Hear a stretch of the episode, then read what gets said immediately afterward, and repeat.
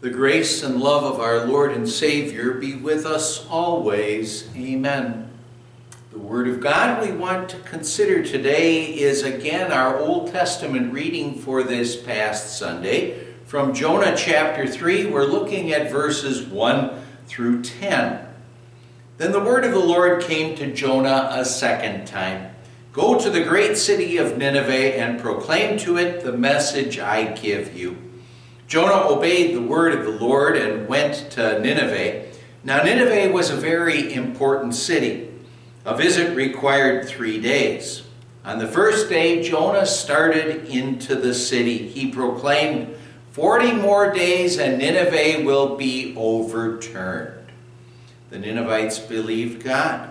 They declared a fast, and all of them, from the greatest to the least, put on sackcloth when the news reached the king of Nineveh, he rose from his throne, took off his royal robes, covered himself with sackcloth, and sat down in the dust. Then he issued a proclamation in Nineveh By the decree of the king and his nobles, do not let any man or beast, herd or flock taste anything. Do not let them eat or drink, but let man and beast be covered with sackcloth. Let everyone call urgently on God. Let them give up their evil ways and their violence. Who knows? God may yet relent and with compassion turn from his fierce anger so that we will not perish. When God saw what they did and how they turned from their evil ways, he had compassion and did not bring upon them the destruction he had threatened. My dear friends in Christ, the Lord called to Jonah, the reluctant prophet, twice, and he said to Jonah, Go to the great city of Nineveh. And well, after the first time, what Jonah did is he tried to run away or sail away from God and and as a result of that, he ended up being swallowed by that big fish. And, and after three days in the belly of that big fish and being spit up onto dry ground, well, what happened is that the Lord called Jonah again to go and preach to the people. He said, Go to the great city of Nineveh and proclaim to it the message I give you. This time he went reluctantly. Again, and, and at the Lord's direction, he said to the people, Forty more days and Nineveh will be destroyed, or Nineveh will be overturned. And see now, Jonah really wanted Nineveh to be destroyed or overturned. So there may have been a part of him that kind of enjoyed sharing that message of doom and gloom with the people of Nineveh. However, Jonah's message was not the same as the message that the Lord spoke to the prophet Ezekiel to give to the people. The Lord to Ezekiel had said, The soul who sins is the one who will die. And now, see, that's purely a law message, it's purely a doom message. And tragically, the Lord does proclaim that message to some people who reject Him.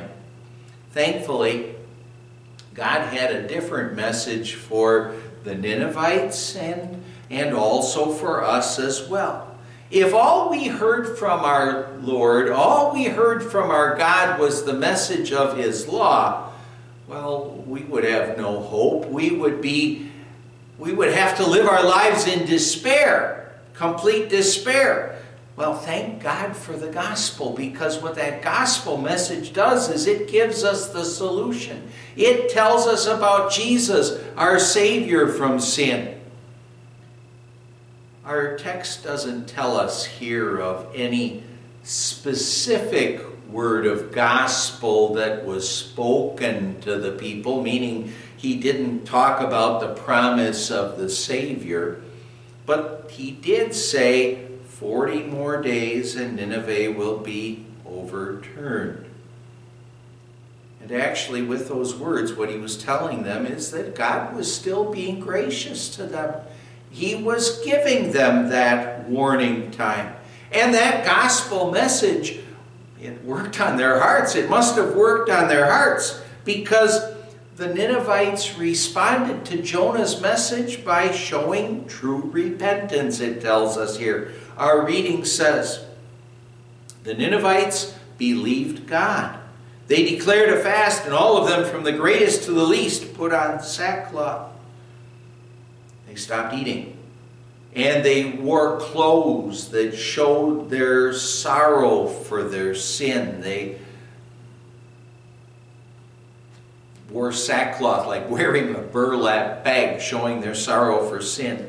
And they didn't just simply say that they were sorry and then continue in their evil, their wicked ways. Instead, well, they showed God that they wanted to correct their sinful lives. And now we can learn from the Ninevites what uh, true repentance really is. It's not just being sorry and continuing on in our sin. It means that we look to God for help to fight against the sin that's in our lives. That doesn't mean that we stop sinning. We're still sinful creatures. We're still going to sin. But it does mean that we look to God for His help to fight against sin, to live better Christian lives. It means that if there's some sin, or for that matter, any sin that's in our lives, what we're not going to do is try to justify it or try to say that everyone else is doing it. Rather, we'll look to God for His help to fight against sin, to try to get rid of it from our lives. The people's reaction in Nineveh well, their reaction, their repentance was copied by the king, and the king says that he was sorry for his own sin and for the sin of his people, and he encouraged everyone to repent to the Lord, to show true repentance. He said, Let everyone call urgently on God. Let them give up their evil ways and their violence. Who knows? God may yet relent and with compassion turn from his fierce anger so that we will not perish. When you look at his words, it tells us that this king, he must have known of the true God. Because what he was doing here is he was depending on the Lord's grace and love. And God's reaction to the king and the people, it tells us that they were acting in faith, in looking to the Lord. The Lord had compassion on them, and He didn't bring upon them the destruction that He had threatened, that He said was coming, that had been prophesied.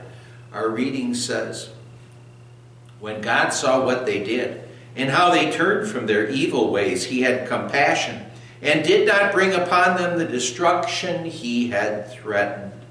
And what does this story tell us? It just tells us how strong, how great our God's desire is that none should perish, but that everyone should come to repentance, that everyone should believe and be saved. Jonah, he may have enjoyed sharing that message of doom and gloom. Forty days and Nineveh will be overturned or destroyed.